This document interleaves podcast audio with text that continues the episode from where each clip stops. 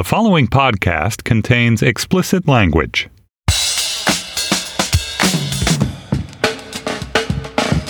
Hello, I'm Josh Levine, Slate's national editor and the author of The Queen. This is Slate's sports podcast, Hang Up and Listen, for the week of September 9th, 2019. On this week's show, the New Yorker's Louisa Thomas will join us to talk about Bianca Andreescu's big win over Serena Williams at the U.S. Open and Rafael Nadal's remarkable five set victory over Daniil Medvedev. Our colleague Ben Mathis Lilley will also be here to assess Antonio Brown's transcendent, if short lived, career with the Oakland Raiders and his escape to the New England Patriots. We'll also discuss the Clemson Tigers college football dynasty and the perhaps over the top, maybe creepy techniques its coaches and staffers have used to build and maintain it. Joining me in Slate's Washington, D.C. studio is Stefan Fatsis. He's the author of the books Word Freak and A Few Seconds of Panic. Uh, Stefan, I'm upset with you. Why? You know, you know why. Because at the end of the Greece US game in the Basketball World Cup, your countrymen, the lesser Antetokounmpo, Thanasi, flagrantly maliciously fouled my countryman Harrison Barnes. And no apology from you, from any of the Greece players. We apologize to no one for nothing. no one for nothing. I like it. That's the Greece, uh, the national motto. Yes.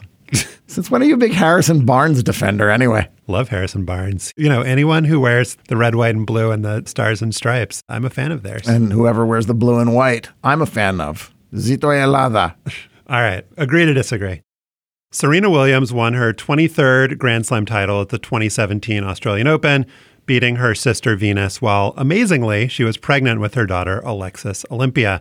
A year and a half later, after a difficult pregnancy and birth and a bunch of injuries, Serena, even more amazingly, made it all the way to the Wimbledon final before losing to Angelique Kerber.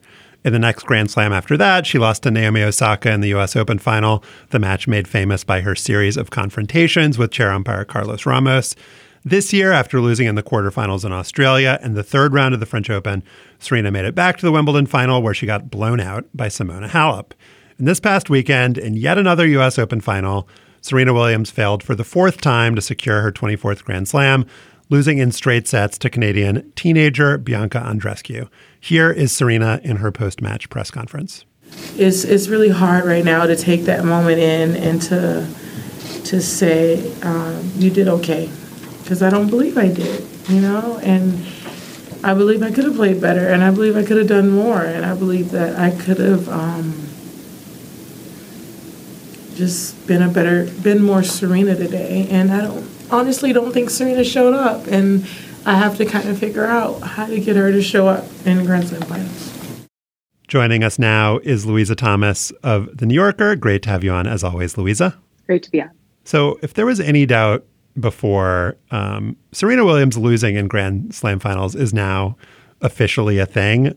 We just heard in that clip Serena acknowledge as much. It was for her a very open and introspective Q&A session. Andreescu played very well. We'll talk about her more in a minute, but um, it seemed to me, Louisa, and I'm curious if it did to you, that Serena was struggling mentally in that match.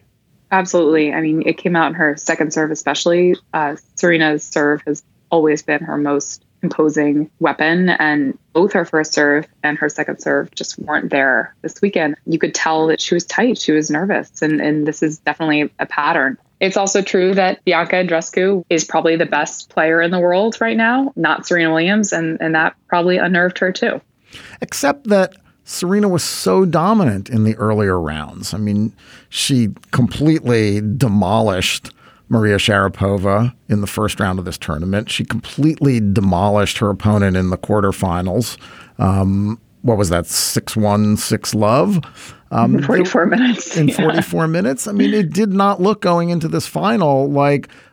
Oh, Serena's still on the way back. It looked like she was back. She is healthier. She's moving better, as you wrote in your piece, uh, Louisa. The movement really stood out in this tournament. Every um, other slam going in, I was, you know what, this is she is such a fierce competitor that I always thought, mm, you know, she would really have a strong chance of coming through. But she was moving so well. And in that semifinal match against Elena Svitolina, she was moving phenomenally. I mean, she was moving as well as as I've ever seen her move. I really thought, oh wow, this is Serena, as Serena would say. Serena is back.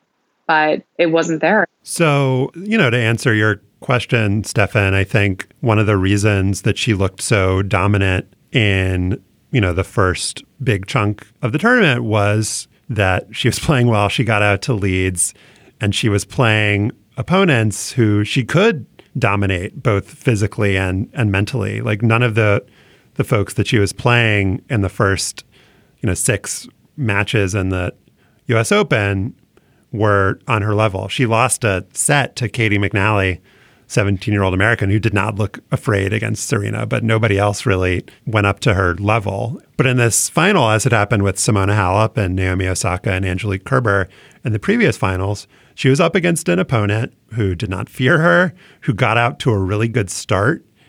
And perhaps the fact that, you know, Serena was not clearly the best player on the court, that's what led her to kind of spiral and get down so far that when she did finally come back, it was too little, too late. It definitely felt like the emotional vulnerability was exploited by Andreescu. I mean, the the announcers, I don't know who it was, whether it was Chris Evert or John McEnroe, but someone said at the very beginning that Andreescu deferred. She won the coin toss and could have served first, but she allowed Serena to serve first knowing that if she broke her, that she had this plan. If she broke her, she knew that would affect Serena immediately.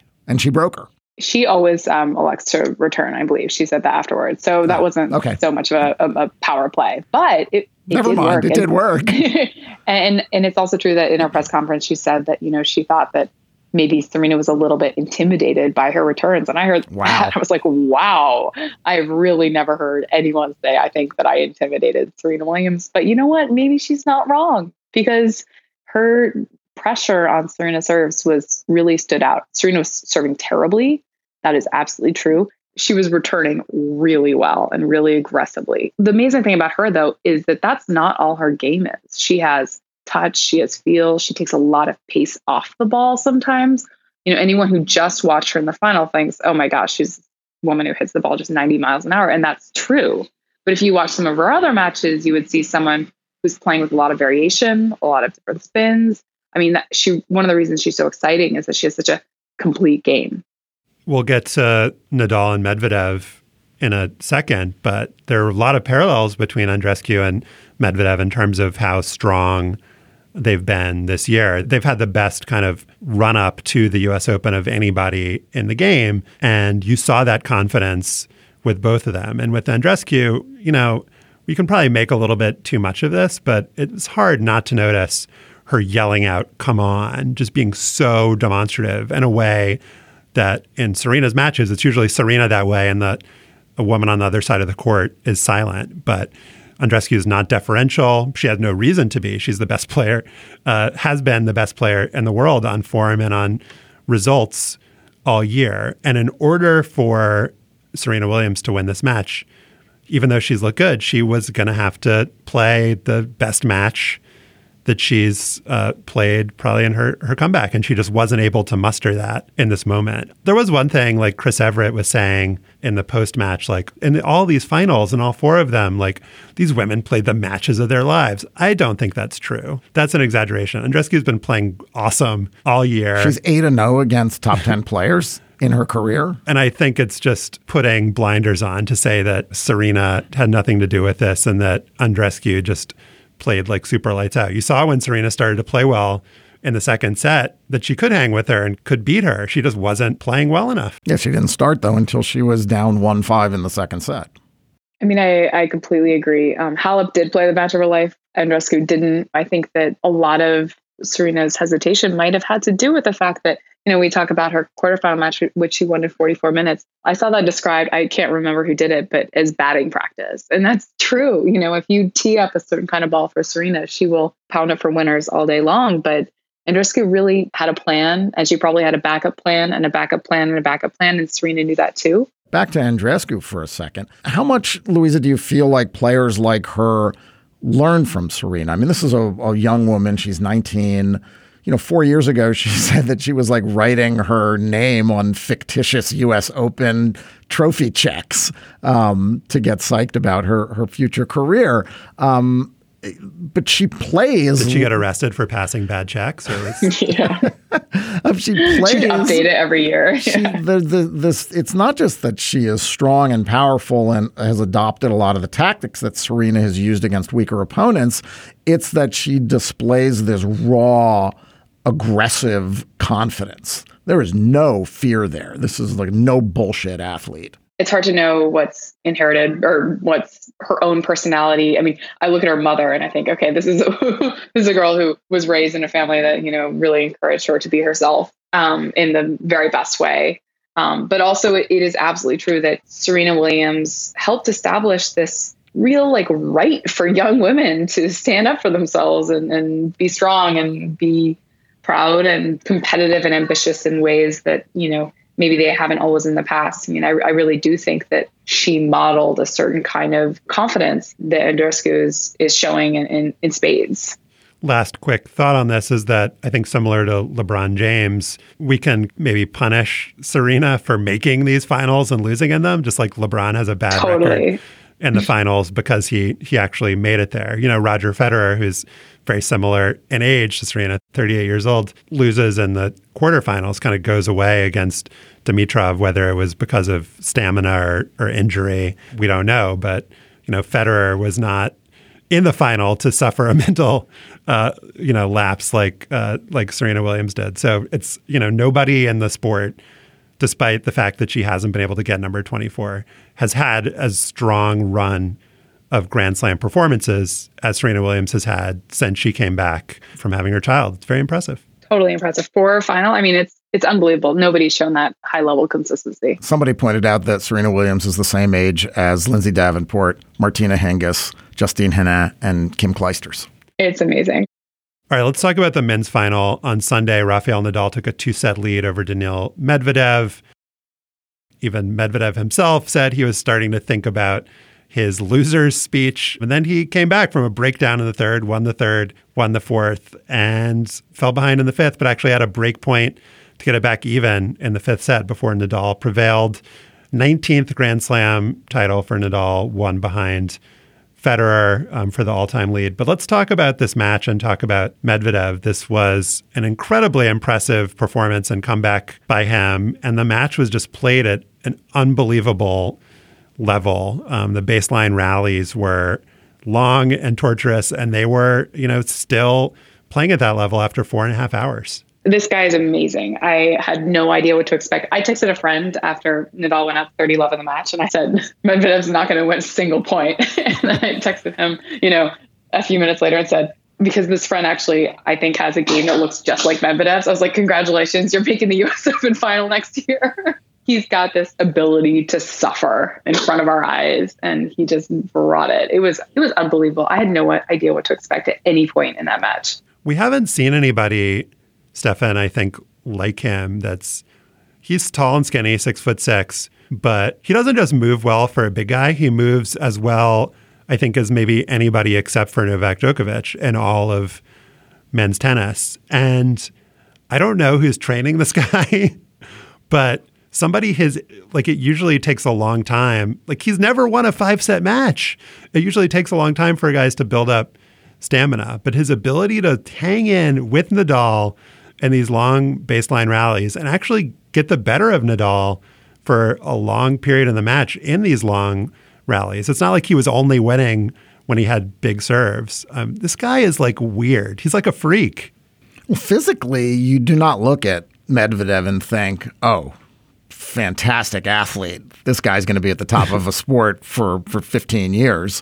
But that, the, I mean, the intensity of those rallies were incredible. And as Louisa, you just pointed out, the fact that he was on the brink of losing in straight sets and losing that third set like 6 2 and comes back and pushes it to five was really remarkable. And what makes it difficult to go the distance against Nadal, and how did Medvedev do that? I think that he's sort of once he decided to dig in, he was like, well, it's going to be five hours and it's going to hurt. And here we are. And it did. I mean, I do think a couple things. One, it's amazing the way he didn't did it. I just said dug in, but it's not like he just kept grinding. He started serving and volleying. You know, he was doing all sorts of weird, different, unusual things for him. He's one of these people who just is willing to try anything and everything if it helps him win. And lately it's been helping him win a lot. I do think maybe we've all been a little punked, you know. he looks like he's about to keel over, but actually, you know, he can almost outlast the guy that nobody in the world can outlast. I think that he is so much fun to watch. His game is really weird. It's very like public courts in this kind of really interesting way. He looks like he's just been almost self-taught. I was sort of joking that Bianca Andreescu is like Medvedev with technique. You know, I mean, he's just like, I don't know how he learned to play tennis or where, but I want to go sign up. so Andreescu is the first player, man or woman, to win a Grand Slam in, in singles that's born in the 2000s. Medvedev in this match became the first man born in the 1990s to ever win two sets in a Grand Slam final. Like that's how so dark. that whole generation. He's like redeeming the like lost generation of men's tennis with this performance. And uh, you know, it's kind of joking, but we've been waiting for a decade to see somebody from the like next generation stand up to Nadal, Djokovic, Federer, and to some extent Murray. And it's just never happened. Even with this match for the last three years, it's only the big three that have won majors. Um, and Medvedev is, you know, maybe he saw Andreescu and got inspired. Like he didn't look afraid. He hasn't looked afraid all summer.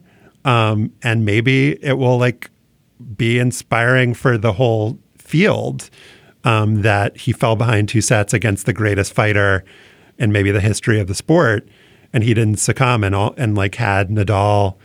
It looked like for for a minute where where he wanted him, and it's not like he lost the match because of any kind of weakness. Like he just got beat. That's all. The other reason I think this is hope inspiring is that you know, we've still got four or five more years of Nadal and Djokovic. They're 32 and 33, and they are performing still at an incredibly high level. So I think it's really important for men's tennis that someone from the younger generation has demonstrated they can get to a final and make a run at a final against one of these guys.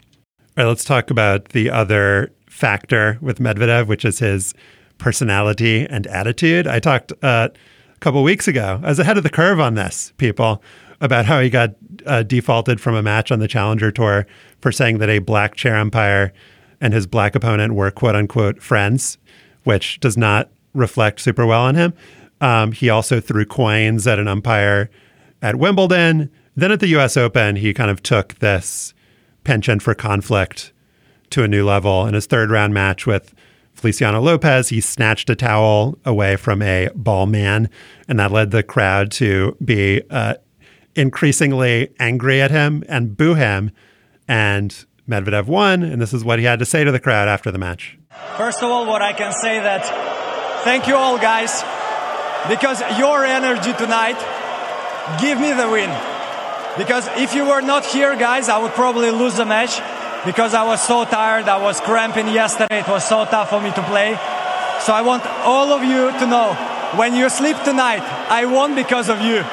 The when you sleep tonight, I think, is the best part. Louisa, how did he go from that moment of playing up, like hamishly playing the, the villain and trolling the crowd, to being a guy that people were like celebrating and chanting his name on Sunday?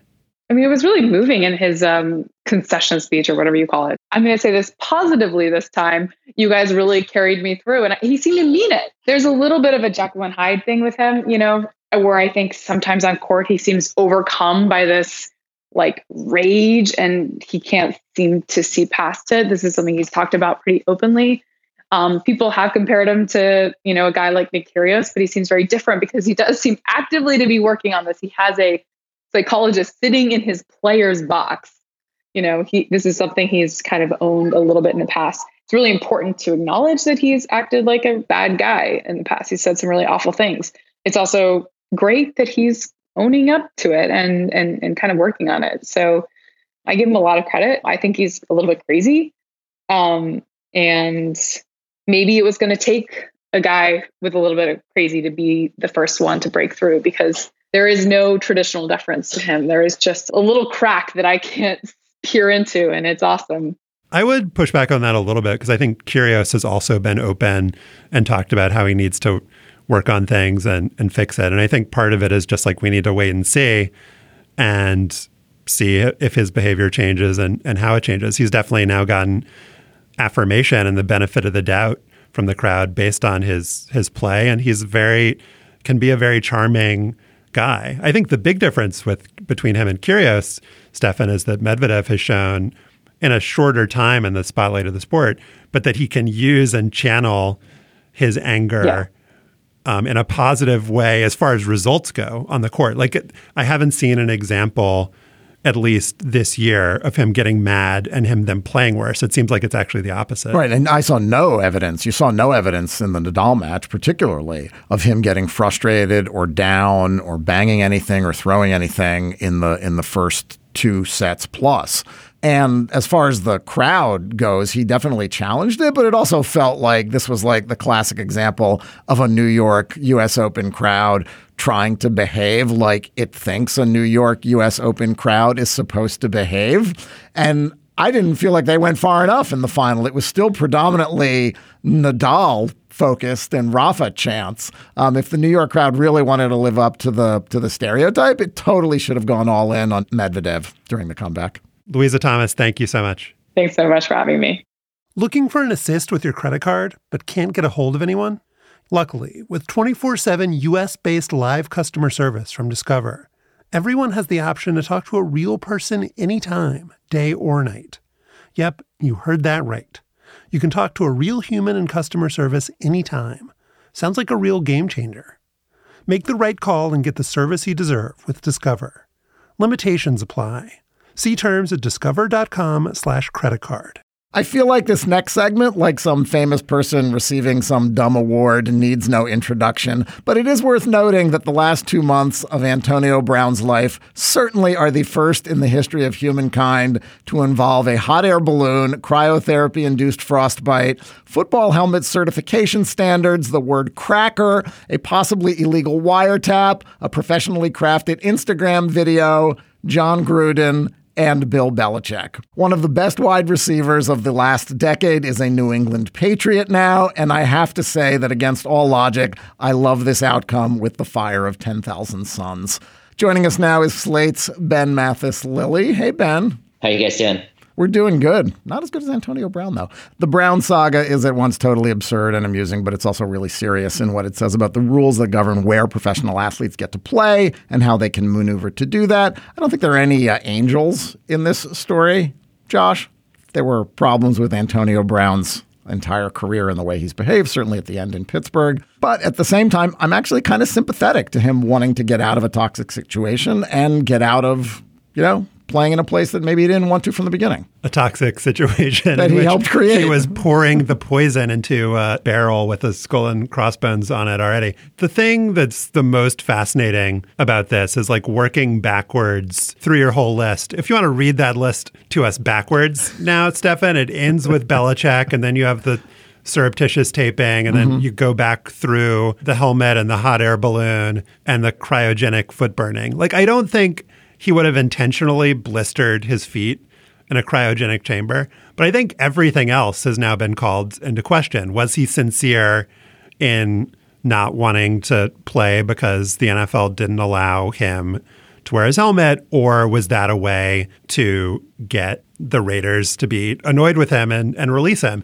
It seems like towards the end, we now have enough reporting on, you know, Chris Mortensen reporting that he brought in social media consultants to like, how do I do bad tweets so the Raiders will release me? Like he legitimately brought in consultants to figure out how can I frame what's happening with with me and the Raiders so that they will release me. Like at least part of this is clear, like intentional bad and disruptive behavior so he can orchestrate his departure Absolutely. and go to New, New England. Right. And also his agent is Drew Rosenhaus, and it would not surprise anybody if Rosenhaus was involved in helping to orchestrate some of this. I mean, that Instagram video, that was really professionally produced. I mean, somebody sat around and said, let's tape your conversation with your head coach, and then let's use that tape in a lovingly crafted Instagram video that will annoy the shit out of the organization and certainly lead to your release. Do you have outside help with your bad tweets, Ben, or are they all yours? Well, I like that the idea is that he had to uh, ask someone if posting private correspondence from his boss, where they fined him for conduct detrimental to the team, would would be good or bad for his relationship. It's always just good to make a phone call and consult an expert just to make sure that you have things right. I certainly want to know how much that consultant bills per hour, and and you know, and then obviously how I can mm-hmm. maybe become a part of that firm. Let's listen to an excerpt from that video. Let me ask you this: Do you, do you want to be a Raider or not? I've been trying to be a Raider since day one. I've been fucking working my ass off harder than anyone. I don't know why it's a question of me being a Raider. Like, do you guys want me to be a Raider? Please stop this shit and just play football. How hard is it, man? You're a great football player. Just play football. Yeah, but I'm I'm more than a football player, man. I'm a real person. It ain't about the football. I know how to do that. I'll show you guys down in the daily. This is my life. Ain't no more games. Ben, I think the most fascinating thing about that surreptitiously taped call with Jon Gruden is that like private phone call Gruden is the exact same as public Gruden. So while like Antonio Brown is out there just like saying different stuff to different people every second of every day, like Gruden, who seems like the most like fake and cartoonish coach, is actually just being Jon Gruden all the time. You're saying he's a fake and cartoonish person. I wouldn't say that. I'm saying his cartoonishness is real. He's keeping it real. Yeah. I think that the strange thing, given, as you guys have mentioned, that this was clearly a professionally produced and kind of premeditated video, is that I kind of came out of it thinking, like, yeah, Jon Gruden is the one who's handling the situation correctly. Uh, you know, like he's like, hey, you're a great player. I would love to have you on the team, but like you gotta like actually play for the team. I mean, is there anything really inappropriate about what Gruden is saying in that conversation? No, and that's probably why Gruden said. I thought Yeah. it was amusing. He didn't say Yeah. I'm hiring a lawyer to like let investigate, you know, felony illegal wiretapping charges. But that's why it's odd. It's like obviously the team is not going to look, despite what Gruden said, it's like not ideal to have a player release a video like this with with private communication. But I don't know if Brown was trying to make Gruden look bad or what his goal was here. Because if he was trying, like he's the one who ends up looking more more like a heel and Yeah. you know posting the letter in which the team fined him uh, on Instagram as well, confronting Mayock, maybe or maybe not calling him a cracker. Mike like Mayock, the general manager. Whatever Antonio Brown's intentions were, he got to where he wanted to go in the end. But people, whether it's in the NFL, fans, commentators, nobody is like thinking super highly of Antonio Brown today. And so, from like a PR brand maintenance perspective, I guess he just like values being on the Patriots and potentially winning a Super Bowl more than like having people like him. It's not as if people really liked Antonio Brown before he became an Oakland Raider Not, either, that, though. not, much- not that much to lose, I guess. No, but let's also evaluate the way the Raiders handled this. I mean, yeah, it is incredibly difficult for NFL teams to deal with this sort of behavior, you know, the distraction theory of how training camps and NFL hierarchies are supposed to run. But at the same time, you know, it was their choice to make a public show of finding him you know hundreds of thousands of dollars. It was their choice to go in front of microphones during training camp and ream him out. They knew what kind of a personality they were dealing with when they traded for him. So either you make real changes in your behavior, you make exceptions for someone like Antonio Brown, or you don't trade for the guy in the first place. It's a mystery on almost every level. And I think that maybe the best explanation is just that neither party knew what they wanted. I think the, the where the theory that he was orchestrating the move to the Patriots kind of falls apart is as uh, Mike Florio pointed out on Pro Football Talk, he lost what, $21 million in guaranteed money here. And generally, being on the Patriots, you know, being on a good team for almost every athlete is not worth that much money. So I, I'm not entirely convinced that this was a, as they say in politics, a 12-dimensional chess move.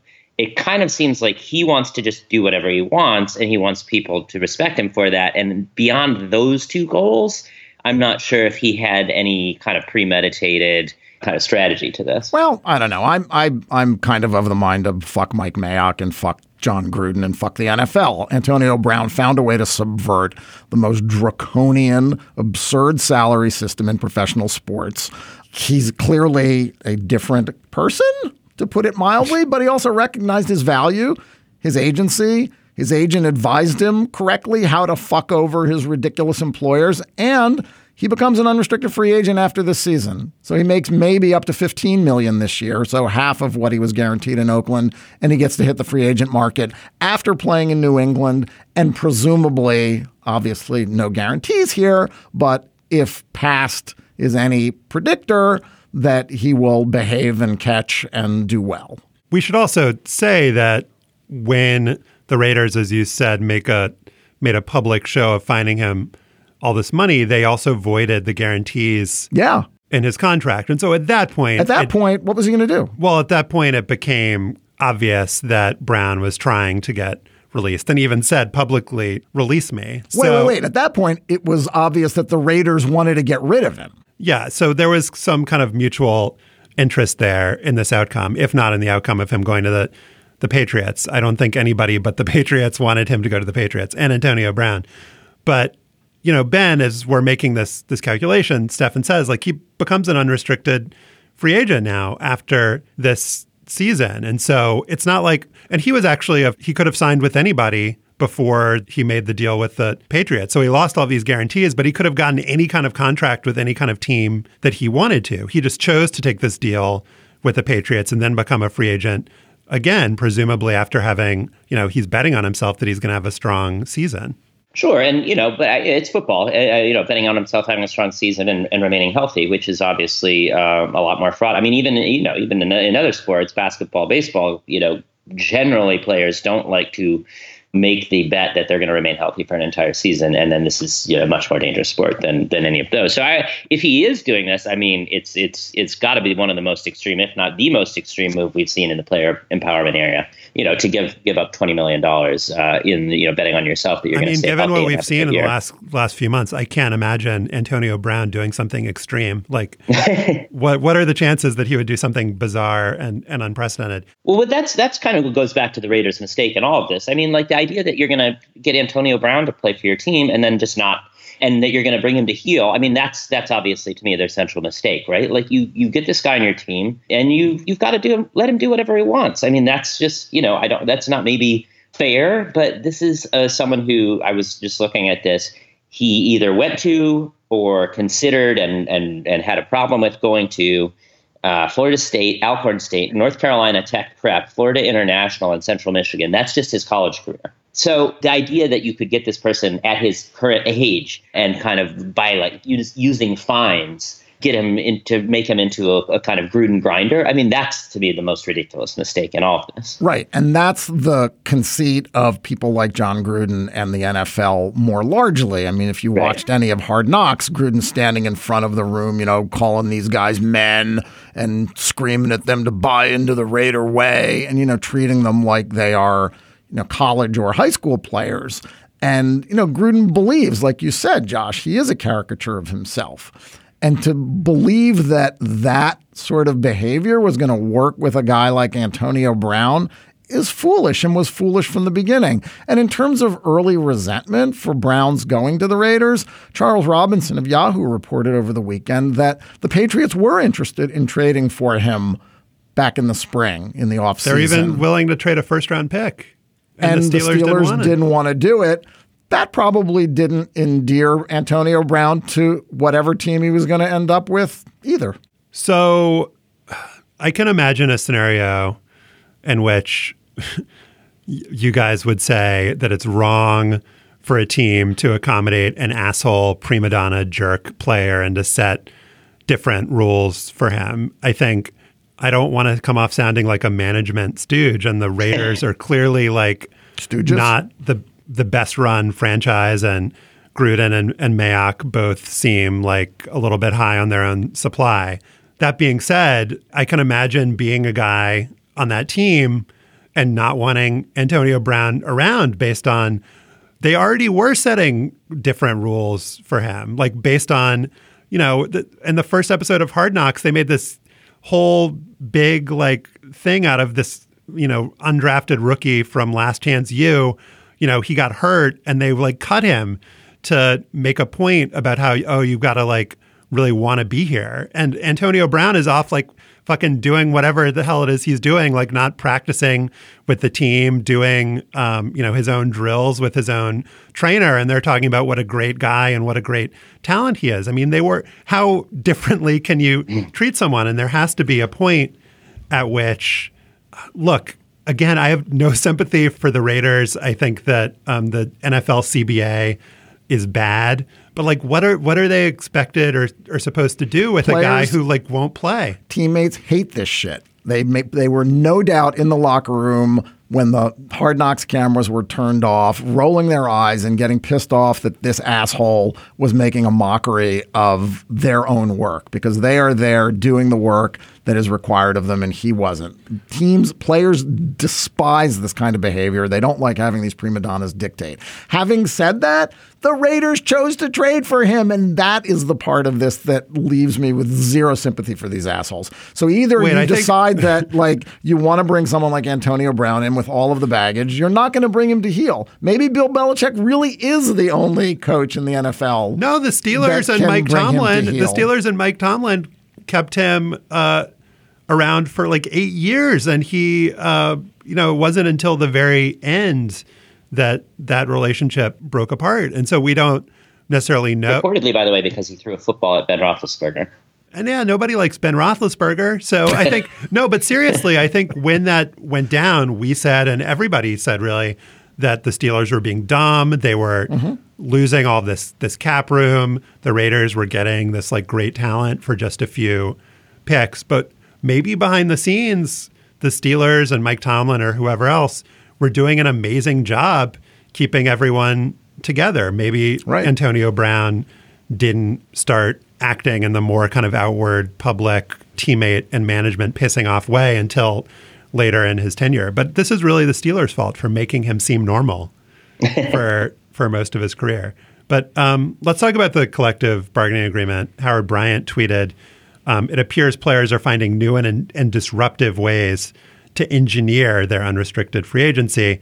I hope this kind of effort goes into the next CBA." And so the argument there, and this is kind of tied into the Anthony Davis thing and players demanding trades when they have increasing amount of time left on their, their deals in the NBA. But this notion that in the absence of more player friendly um, rules and collective bargaining agreements for for um, for leagues, that players will find a way. That in this era, the empowerment era, players will figure out how to get where they want to get. Do you think that is is what's going on here, Stefan? I think partly that's what's going on here.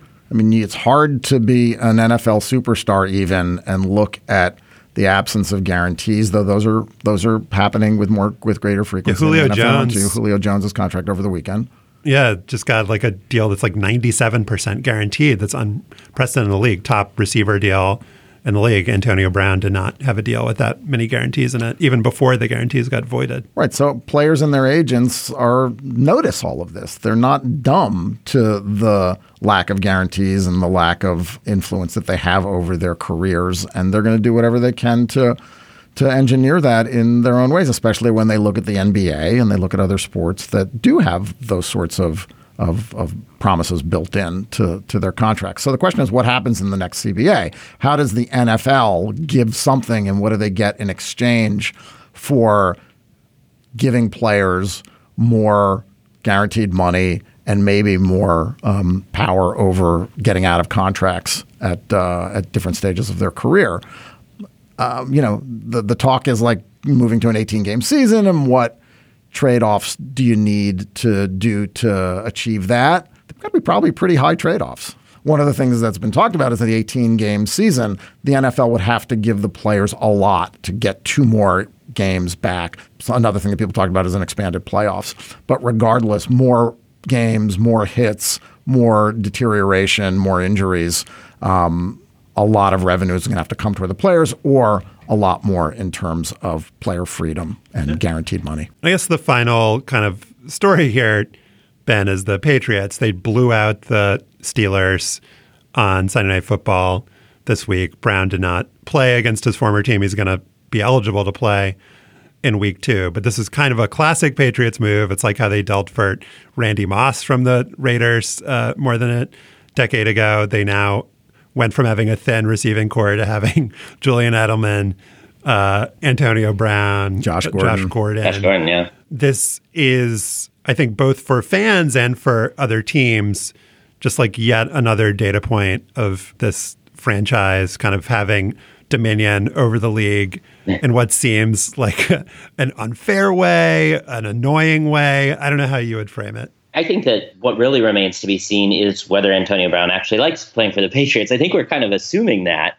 But I think, given what we were just talking about, uh, this is someone who doesn't seem to really like rules or being told what to do. Uh, and that is kind of incompatible with playing professional football.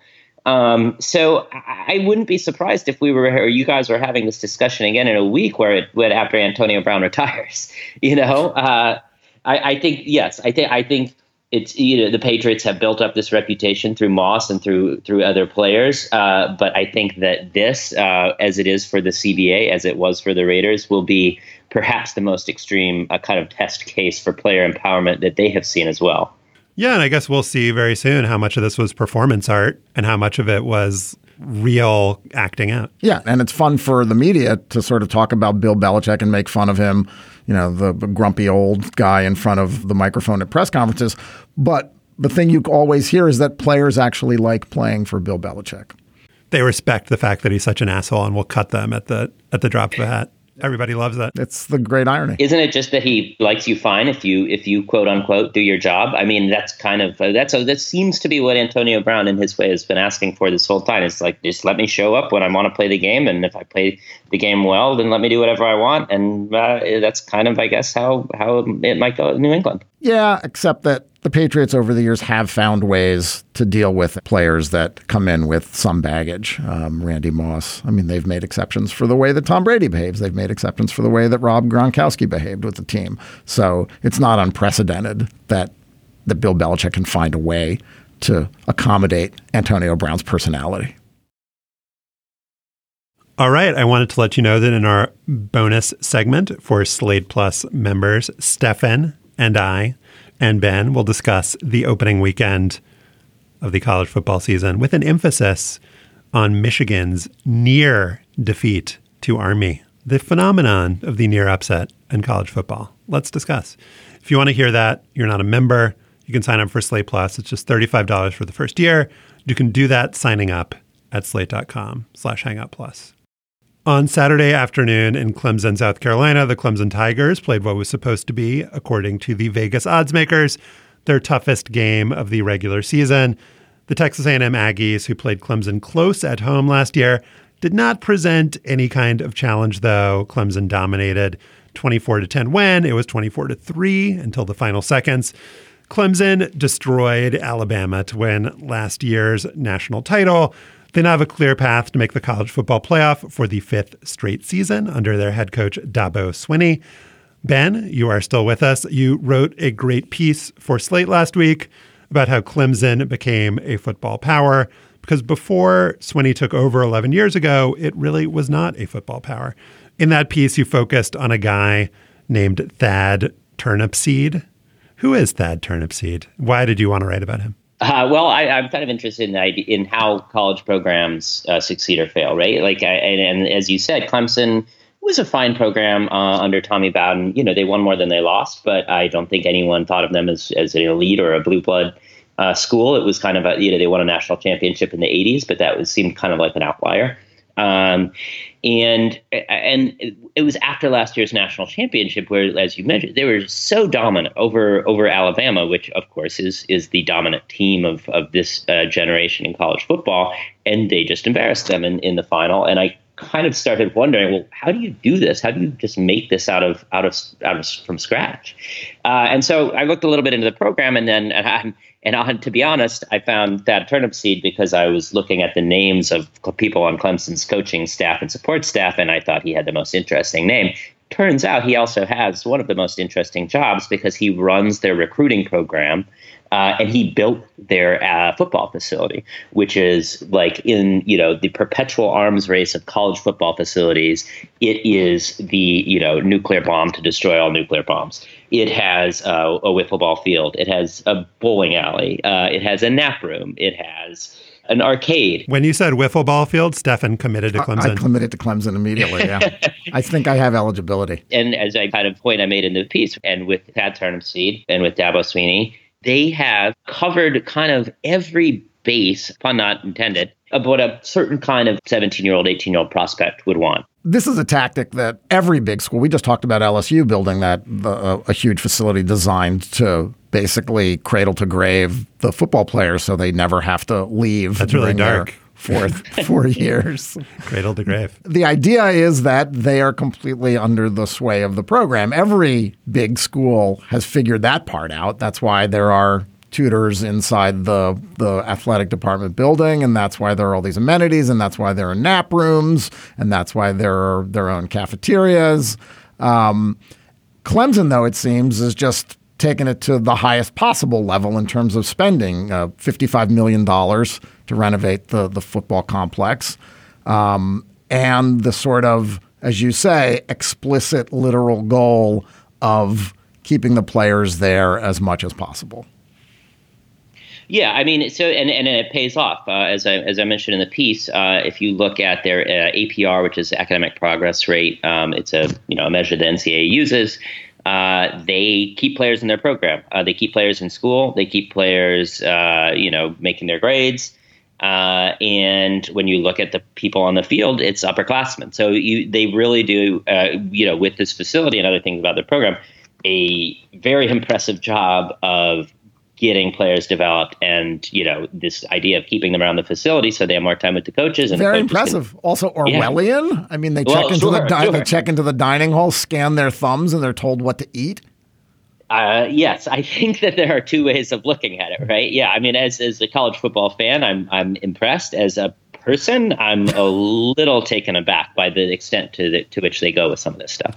Well, it's kind of the opposite of what we were just talking about with Antonio Brown. It's the ability to have players conform and all be doing the same thing in the same place at the same time all the time and actually be happy about it and want to be there. Um, and I think Clemson, more than any other school, you know, top level, high level football program, has figured out how to do that. And I think a big thing that distinguished them from Alabama, which has been their big national rival over the last five years, is not just the ability to keep the players there, but the ability to keep the staff together. Alabama is constantly having to churn top assistants. And I think that, you know, there's an argument that that finally caught up to them in the national championship game last year. Whereas Clemson has these dudes. I mean, you wrote about, um, you know, Turnipseed having an amazing re- resume to be an athletic director and just deciding, I don't want to leave. I want to be here with, with Dabo because this is where I'm meant to be.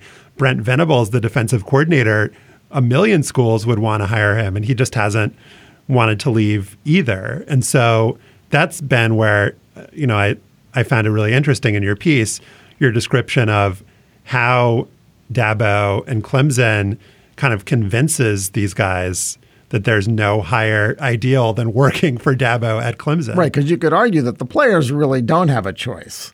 Yeah. If they want to leave, they got to sit out a year in most cases. They're not getting paid. The coaching staff, there are millions of dollars more in some cases awaiting them if they were to go elsewhere. Right, and and I think that goes back to kind of the one you know the uniqueness of Clemson's situation. It's in a small town, uh, town about seventeen thousand people. Uh, you know, it's at the base of the mountains. It's not a metropolis. So I think what what Dabo does uh, very well is he finds people who are going to want to stay in that situation. So he finds people like that. Turnipseed, who's from who's from Alabama. Uh, he finds people uh, like the coordinators who, you know, I think he pre-selects the people around him to be content, you know, in a small town in the South, just caring about football, uh, you know, and and and obviously you can you can get some pretty pretty talented people that way, and then and then there's the other part of it where you know he kind of repeatedly. Uh, and surreptitiously uses the phrase "bloom where you're planted" Yeah. uh, at every possible opportunity. Kind of like builds a whole ethos around the program that you know, being ambitious is not that great, you know. So, I, I, you know, again, there's two sides of it. There's the part where, you know, I, for some of these guys, I certainly understand why, you know, for for um, you know, for the coordinators, like, you know, why move yourself to to Kansas, a job that's always coming open, to lose 11 games a year. You know, when you you have your family, you have your you have your life, you get paid a ton of money. That's the other part of it. They pay their coordinators to, you know, two million, a million dollars a year. So, you know, I could see, you know, I could see their perspective on it. So a couple of folks that we work with who don't really follow um, college football read this piece, and said that it was incredibly creepy and that they didn't like. I think for us, we're like, yeah, this is just kind of how stuff goes. This seems like kind of an extreme example, like the anecdote of the guy at the Clemson All In meeting who silenced his phone, even though his wife was nine months pregnant and missed seven calls from her. Like Right. that seems like on the outer limits of college football. wait, wait. The seven calls were her calling to say, I'm going to the hospital now. That's yeah, yeah, correct. whatever details. but um, like people who who read this stuff, and I think this is a broader comment actually about how unbelievably strange and often inhumane college football and college sports culture is, and that like we as college sports fans, Ben, have just kind of internalized it and see it as normal. And it sometimes takes an outsider to be like, "This is incredibly I don't bizarre." know. I thought Ben did a really good job of persuading even someone that follows sports the way that we do that this is really creepy. I mean, the paragraph where you quote a bunch of different people repeating Dabo Swinney's catchphrase, bloom where you planted, I was completely creeped out after I read that. And my notes say it's a religious cult, is what Clemson is. And football is at the center of it. Sure, yeah, football and church. I mean, that's the that's the other part, the big part of it. Uh, you know, is is is Dabo's a, a, outspoken evangelical guy. Uh, he recruits people. He tells them that they're gonna, you know, they're gonna have a Christian focus in the program. The coaches are Christian. Tad This public school, by the way. Right, it's a public school, and you know, and then as I said in the piece, they've said that they they comply with every every law regarding the separation of church and state. But at the same time, uh, we know that they have baptisms after practice sometimes uh, the pond next to the practice field. So, so right, that's that's another key part of it is that you've got got to get people who who are willing to, uh, you know, be not even you know put up with that, but uh, to take part in it. And you got to find players and you got to find coaches who are who are willing to do that and at a public school. And then you know then maybe they cross the line there. Sports Illustrated had a piece this week also about just that and the extent to which Clemson is this sort of religious football factory. Um, it would take someone to, you know, there have been investigations by outside groups um, that have raised questions about whether this is legal or not, the way that Swinney runs this program. Um, the Chronicle of Higher Education did a really long and comprehensive piece about this way back in 2013. Like the Sports Illustrated piece was valuable, but most of what was laid out there was already known because of that that great Chronicle reporting from Yeah. six years ago. Yeah. Um, but it would take someone challenging this legally. You'd need plaintiffs basically to bring Clemson, to bring a case against Clemson. Um, you know, to us looking at it, I mean, to me, it is creepy. I mean, you know, Turnipseed you say in the piece has said that recruits are screened for prayerfulness, among other things, during their on campus visits. Do they open the door for a lady? How do they talk to their mom? Do they pray before they eat? This is fucked up. Um, and whether, as is repeated over and over again, that Swinney doesn't proselytize or pressure or discriminate, he says, I've had atheists on this team, I'm sure. The, it's again, it's a public institution, and the issue of whether this appears to be okay is what is central, not whether he actually does something to restrict non Christians from being on the team. Well, and I think that the point about about uh, the success of the, the program is crucial, and the need for a plaintiff. I mean, right? Like in that Sports Illustrated piece, you have guys talking about actions that certainly seem, you know, there's a guy saying I was in his office and I was a, a player, a former player, saying I was struggling on off the field, you know, and he said, well, hey, why don't you why don't you become born again? And and you know, to me, uh, uh, seeing a, a, public employee say that is is probably improper. But the player says, well, it was great, and I did it. It was great for my life. You know, and so as, as Josh has pointed out, uh, you know, you got six guys drafted last year. They won four conference championships. They won two national titles that senior class so it's going to take someone who's unhappy with that before before anything is going to change. And right now, when you're when you're winning your toughest game of the year by 14 points, uh, there's not going to be a lot of unhappy people in that locker room. And the players are self-selecting, I think, um, to a large degree. I mean, in the recruiting process, you often hear about the importance of recruiting the parents, and if you're recruiting, especially in the South, yeah. Um, and you go into a house and talk about, um, you know, God and and church and prayerfulness. That's not really going to limit your recruiting pool. Um, right. It's going to help. And telling, um, you know, parents that you're going to take care of their child spiritually. Um, you know, in the Sports Illustrated piece, one of the the parts of it that was new information and was valuable was talking about how that helped Clemson get the number one quarterback recruit in the 2020 yeah. class, a guy, DJ um, Uiagalelei. And uh, Trevor Lawrence, the star quarterback who's a sophomore now, is uh, Christian and talks about it a lot. Um, and so I think Clemson is definitely helping itself rather than hurting itself by taking this approach as part of this larger approach around program cohesion and um, creating an, an environment that's enticing to you know teenagers. It's a, but it's a very cloistered environment. It's a restricted environment, and Swinney is certainly not a progressive when it comes to anything having to do with player rights in college football. He openly has talked about the, uh, his his opposition to the idea of players ever being compensated. I mean, this is not a guy that is there to, you know, to, to he's the guy that's there to find the best football players and win championships, like most of these guys. But there is zero evidence that he has a sort of larger vision for what college football could be for these kids that he's recruiting. He also talked about how players protesting were like disgracing the legacy of Martin Luther yeah. King. And this is a guy who has the highest paying contract in all of college sports for a coach. I guess the question, Ben, is um, you know, we're picking on Clemson a lot here the religious aspect is Clemson specific, but a lot of what we're talking about is more common in college football. So, is it right for us just to focus on Clemson because they're on top, or should this actually just be a bigger conversation about what the norms are in college football? I think, yeah, I think the latter. I mean, I you know, I, I agree with with. Uh, with um, everyone who said, "Well, this, you know, some of these behaviors are kind of creepy," but I, but I, it's like you were saying I think basically what they've done is they've taken everything that happens in every college football program or most college football programs and they just do it, I don't know, 10% more, 15% more.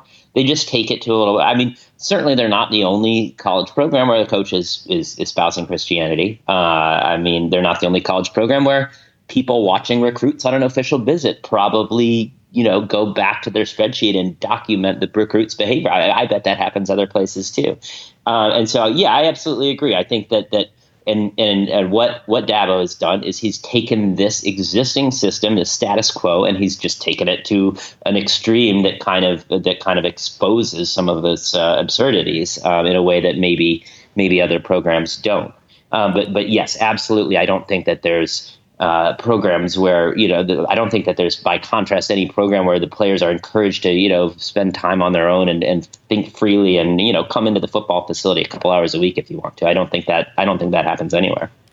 Another thing we should note is that if true, um, you know, there's this allegation on an FBI wiretap. A Clemson assistant basketball coach said that the reason that the football program is so successful is that they pay players under the table. Clemson um, the athletic department has said what what did they say exactly, Ben? That they looked they into it and there's no credence. They they give no credence to it. Yeah, they've said that they uh, they will investigate it, and that uh, and the latest uh, word from them was that they've not found anything improper. And, and but again, it's if if they were doing it, uh, would they be the only team in the ACC doing it, the only team in the South doing it? That's Certainly not. very very unlikely. Yeah. Uh, it would be nice for the players if they were getting a little money. Would make uh, Dabo into a bit of a hypocrite, but that's Yeah. okay. As As long long, as- as they tithe some of the money that they're given by the boosters, that's Right. okay.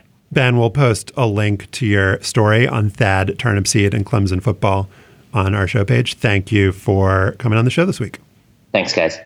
Now it is time for after balls. Let's go back to Serena Williams. There's been a lot of talk about how she won the US Open 20 years ago. She was 17, but Serena Williams' first Grand Slam final came in 1998 when she was 16. It was in mixed doubles at the French Open, and her partner was, I'm sure you're going to guess this, No, I'm not going to guess it. Luis Lobo of Argentina. Of course. The immortal Luis Lobo. Serena and Lobo lost in the final to her sister Venus and Justin Gimelstob. The less said about Justin Gimelstob, the better. Just Google him. Uh, but anyway, a short while later at Wimbledon, Serena won her first Grand Slam title, also in mixed doubles, this time with Max Mirnyi. That September, Serena suggested that Lobo and Mirnyi could have a wrestling battle to see who could continue on as her mixed doubles partner, with Mirnyi saying, sure. There is no indication that said wrestling battle ever happened, though. Uh, Serena and Mirnyi did win the U.S. Open that year, while Luis Lobo became a coach. He works with Carlos Moya, David Nalbandian, Juan Monaco. And in 2019, he became an afterball name. Stefan, what is your Luis Lobo? The high school football season has begun, which means the reports of Friday night carnage have resumed. There have already been, by the Google counting and retweeting of Kent Johnson, who tracks this stuff, at least three catastrophic brain injuries, a half dozen airlifts, and dozens of rides in ambulances in the name of King football. Last year, I became obsessed with real time injury retweets from our Fields of Glory, compiled and distributed mainly by three football and brain injury gadflies Johnson, Kimberly Archie, and a Twitter user named Concerned Mom. I read a bunch of them here, and I keep rereading them now. The happy play by play of a game in a place you've never heard of, interrupted by the report of an injury, a hushed crowd, the player down for X minutes, teammates and opponents on a knee, hands held, the player stretchered off, the good news of the player thumbs upping the crowd, the game resuming, the final score reported matter of factly. But the tweets are sometimes accompanied by photos of the ambulance on the field removing the wounded. They are scenes so uniquely American they could have been painted by Hopper or Rockwell. Like the words, collectively they are repetitive and numbing and familiar and banal. Individually, though, they are grotesquely mesmerizing. They convey the stillness of tragedy and in so doing drain football of what makes it alluring the speed and violence and testosterone, exposing it finally for what it is an injury delivery system. They are a perfect representation of our most popular sport in these times CTE porn with kids. Here's an archetypal one. Last Friday, Apollo Ridge versus Carlynton in western Pennsylvania. Local reporter Kyle Dawson tweets the news. Carlynton's Chauncey Mickens is down after a first down carry, and they're bringing a stretcher and ambulance across the field to attend to him. And he attaches a photo. The red ambulance is on the far side of the field, parked between the 45 and 35 yard lines, framed perfectly by the yardage sticks behind it. In the foreground on the field, a group of Apollo Ridge players kneels in front of the coaches. The bench players kneel along the bottom edge of the frame. The Carlynton players kneel just beyond the ambulance, watching their teammate, his body hidden from view, get loaded onto a gurney. It's night, the field is bathed in light, the refs and the ambulance cast long shadows. Lurking in the dark in the distance is a yellow school bus, which I imagine took the visiting players home, except for one. This past Saturday night, Ventura County, California, two ambulances parked side by side on the 35. A giant illuminated image of a lion, the home team mascot, glows behind metal bleachers.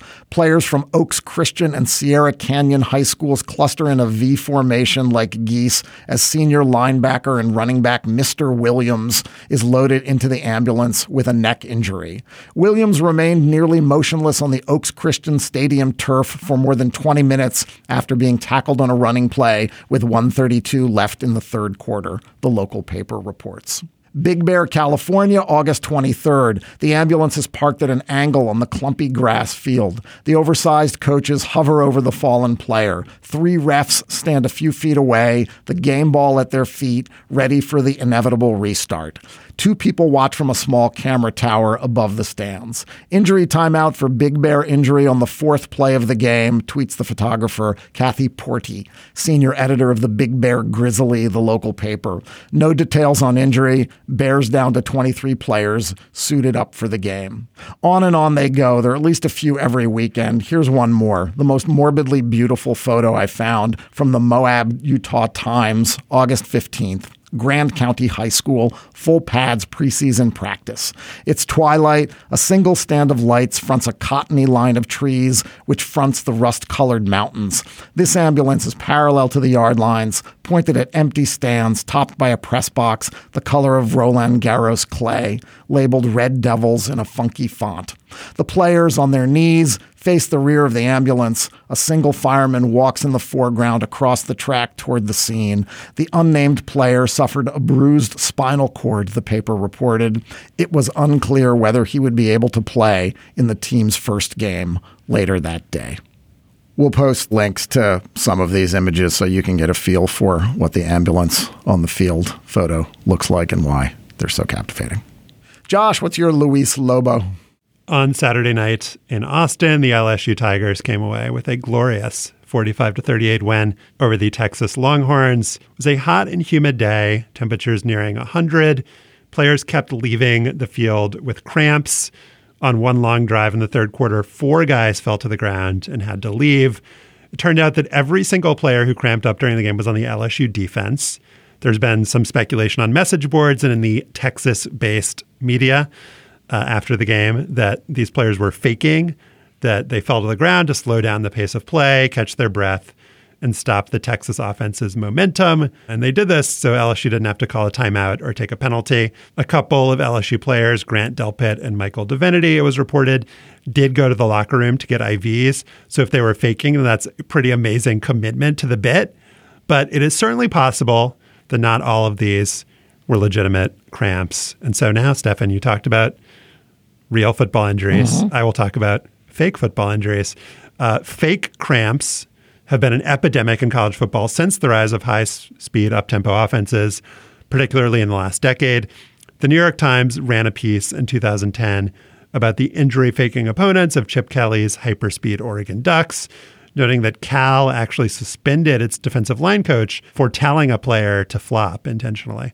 A year later, there's a mini controversy after the Giants faked injuries to slow down the St. Louis Rams on Monday Night Football. An item in Pro Football Talk noted an earlier incident in which, quote, Patriots linebacker Willie McGinest went down with an alleged injury late in the fourth quarter of a 2003 game against the Colts, only to, quote, recover a minute later to get back on the field and make the game saving tackle. Pro Football Talk also mentioned that opponents of the Boomer Esiason Sam Wyche no huddle Cincinnati Bengals of the 80s and 90s used to fake injuries, and that Wyche, quote, thought the referee should award his team a touchdown as a penalty for a palpably unfair act. So, college football and the NFL have rules to deal with injuries in the last minute in uh, college and the last two minutes of a half in the NFL. Um, they charge the injured player's team a timeout. There's the potential to have a runoff of the game clock so that clock stopping just can't be as easy as having a guy uh, fall down. And so I was interested to learn when all this started. It wasn't actually with Oregon. It wasn't even with uh, the Cincinnati Bengals. I thought that this was just a, a, scourge of modern football, but it turns out that this used to happen all the time and that those rules about the last minute of the half in, in college actually stem from a particular incident. November 21st, 1953. I also learned about this from that same Pro Football Talk item, by the way. On November 21st, 1953, number one Notre Dame played Iowa in South Bend. I'm going to read the AP's story on the game, which I found on newspapers.com in a newspaper in Cedar Rapids, Iowa, the Gazette. So this is the Iowa spin on the game. The headline is Varrichione should get an Oscar Frank Varrichione, Notre Dame's 205 pound junior tackle from Natick, Mass., qualified for an Oscar Saturday for his dramatic portrayal of an injured football player. As the clock ticked off the final seconds before halftime, Varrichione let out a squeal on the field, held his back, and began staggering. Officials called an injured player timeout, stopping the clock with one second remaining in the half. Varrichione was replaced with time for one play. Notre Dame scored on a 12 yard pass. The conversion was made, giving the Irish a 7 7 halftime tie. The game eventually ended in a 14 14 deadlock. Varrichione played all but a few minutes of the last half. Was he really hurt? In his dormitory room, two hours after the game, a reporter, and I'll pause to say here, this is intrepid reporting a reporter found the husky tackle lying down and looking the picture of health. He would not admit anything. He said he had no comment whatsoever. No use asking questions because I'm not going to talk about it, he insisted. A reporter asked, Don't you think feigning injury to stop the clock was using your head? You didn't know how many official timeouts the team had, and you didn't want to take a chance of the team later getting penalized for too many timeouts. I'm not saying anything, Varrichione replied. We saw you get up after the play just previously, the reporter said. Then you looked at the clock and started screaming and holding your back or leg where you really hurt. What do you think? He parried. Johnny Lattner, Notre Dame's All America halfback, was asked about Varrichione. He said, Pretty smart thinking, wasn't it? That tricky, tricky fighting Irish. Frank Varrichione died last year at the age of 85. He became known as Faintin' Frank. The Cedar Rapids Gazette actually printed a poem about this incident that began, Oh, Patty dear, and did you hear the news that's going around? How Notre Dame is winning games with players on the ground. The first to hit the ground this day was Frank Varrichione. The Irish claim that he was hurt, but others cry. Baloney. Neil Rosendahl had a good blog post on this that noted the consequences of this uh, this action. Notre Dame fell in the AP polls, which back then there's no BCS. There's no the the AP poll was actually what determined the national championship. So they fell to number two. They ended up um, behind Maryland. So this was the reason for Maryland winning uh, the national. It's it's only national championship. Notre Dame could not climb back to number one in the polls. Uh, another consequence is that rules were put in um, about stopping the clock at the end of each half, as I noted earlier. And then there's this is like actually controversial, and I'm not sure who's right here. But Frank Leahy, the legendary Notre Dame coach of of the day, did not coach after that season. It was reported at the time and has long been believed that it was because of health reasons. Um, but this blog post I read by Neil Rosendahl, and I've saw some other people make this argument as well, that Leahy actually reputationally was damaged by this moment and by Notre Dame getting the reputation for feigning injuries. This blog post says the public stance behind Leahy's retirement has always been there was for health reasons. But um, Notre Dame's administration, particularly Father Hesburgh, was incensed by Leahy's fainting Irish tactics and essentially let Leahy go. Hmm. So if anybody is a Notre Dame football historian, wants to weigh in on what the real reason is, let us know. That is our show for today. Our producer is Melissa Kaplan. To listen to past shows and subscribe or just reach out, go to slate.com slash hangup and you can email us at hangup at slate.com. If you're still here, stick around. We've got more hang up to come if you are a Slate Plus member. In our bonus segment this week, we talk with Ben Mathis Lilley about the phenomenon of the near college football upset as exemplified by this weekend's Michigan Army game. You're looking at Michigan playing poorly against Army and looking at when the guy was lining up field goal, looking at kind of an epic loss. And then you can just feel the air getting taken out of all the games that come after it, which is why, in a weird way, watching that game was worse in some senses than watching the Ohio State last year, which was like a, another crushing defeat, you know, at the end of the season. To hear that conversation, join Slate Plus. It's just $35 for the first year. You can sign up at slate.com slash hangup plus. For Stefan Fatsis, I'm Josh Levin. Remember Zelmo Beatty, and thanks for listening.